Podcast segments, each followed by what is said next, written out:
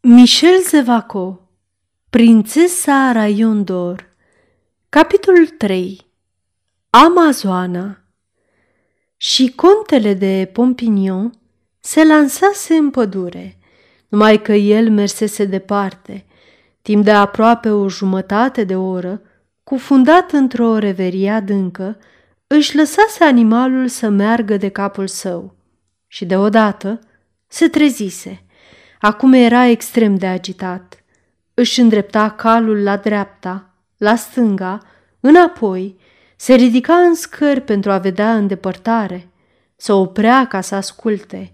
Cu siguranță, el căuta pe cineva sau ceva. Deodată, cum se oprise încă o dată ca să asculte, auzi tropotul unui cal pe o cărare aflată la dreapta sa. Fața i se destinse. Dădu pinte în calul lui murmurând, Ea este! La cotitura drumului, el zări o amazoană care se îndrepta spre el în trap mărunt. Ea avea o mască pe față. Pompinion, cu pălăria în mână, o abordă pe această amazoană și se înclină peste gâtul calului pentru a o saluta. Ea îi răspunse cu grație – era limpede că se cunoșteau. Nu era poate un randevu, dar nu era mai puțin clar că Amazoana se aștepta la această întâlnire, căci nu se arătă surprinsă. Amazoana își puse calul la pas. Pompinion se plasă aproape de ea și înaintară încet, unul lângă altul. Câtva timp nu discutară decât banalități.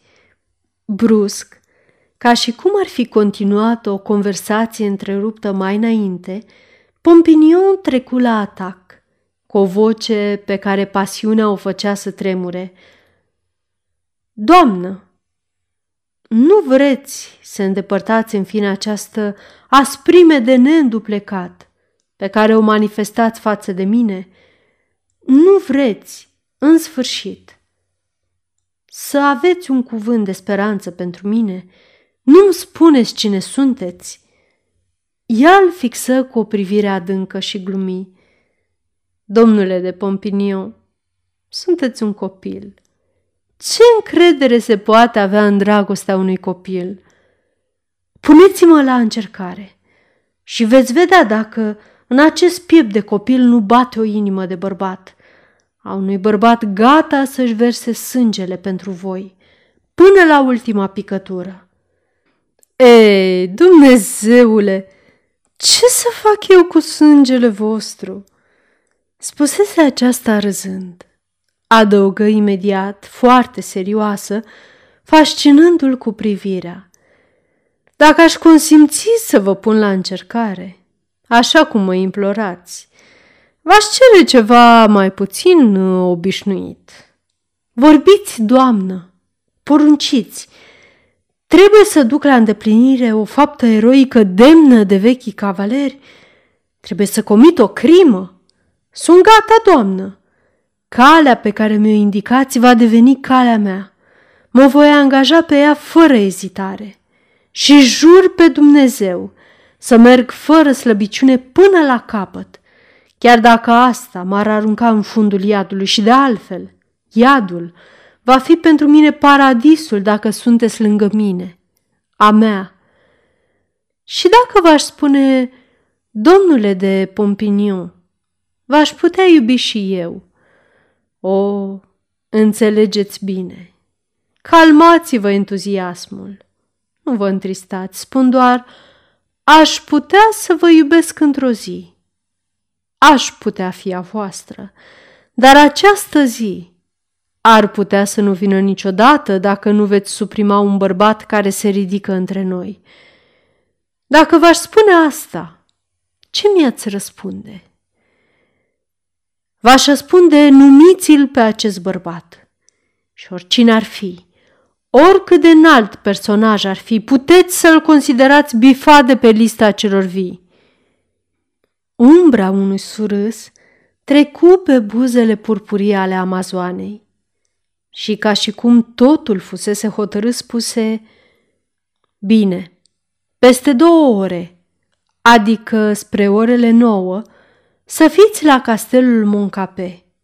Vi se va indica cel pe care trebuie să-l loviți.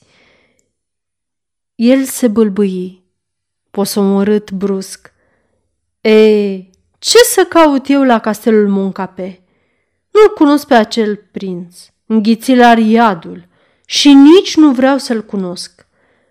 Fără să vrea, lăsă să răzbească ura care îl devora. Ea își dădu seama de asta.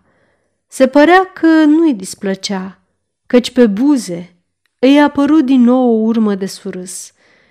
Fiți liniștit, făcu ea. Nu-l veți vedea pe prinț. El a fost chemat în această dimineață la Lila Dam și nu se va întoarce până la venirea voastră. Veți fi primit de ducele de Sorientes.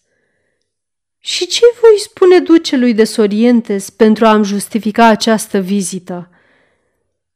Vă veți arăta supărat puțin. Veți discuta despre contestația noastră cu privire la Chapelle Sigură că el va veni, îi întinse mâna. El se aplecă asupra acestei mâini pe care depuse un sărut înflăcărat, fremătând din creștet până în tălpi. Ea nu se grăbi să-și retragă mâna, dar atunci când în sfârșit o retrase, această mână lăsă în urmă un fulger roșu.